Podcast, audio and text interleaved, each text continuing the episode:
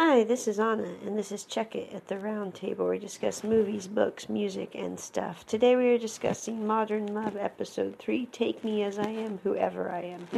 I really did enjoy this episode, but I happen to be a fan of um, Anne Hathaway, Peppinson's Princess Diaries, which is like my top favorite movie of all time. Watched about 26 times, maybe 30. Okay, give or take.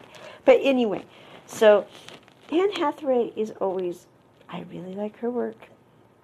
Um, this story is about a woman who is bipolar, and it is so funny to watch her when she's having a happy day and she imagines that the entire grocery store is dancing with her and that there's a flash dance group um, outside, a flash mob group outside dancing when she meets this guy in the peach aisle. I mean, it is hilarious. I don't know why, but there's something about it that is akin to watching a Bollywood when the guy who works at the office and seems really quiet and pent up ends up having a moment of huge dance um, number.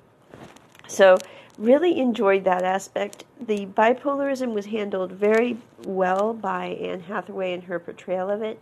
I think she did a great job at showing the difficulties that you face as a bipolar person and how to overcome your difficulties and be honest with people, even though it would be very frightening. So I really have to say, I give this one probably a 10 out of 10, mainly because they took a very hard subject and they portrayed it extremely well and with great care and respect for those who would have this issue. So yeah, I have to say, I really liked it. I also liked at the end the picture of the peach and how she called up everybody who she had kind of closed the door on because of her bipolarism. I don't know if that's how you say it, but anyway.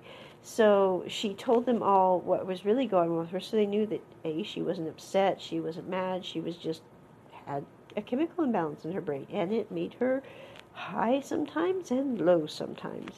But I have to say, really, really enjoyed episode three Take Me As I Am, Whoever I Am of Modern Love.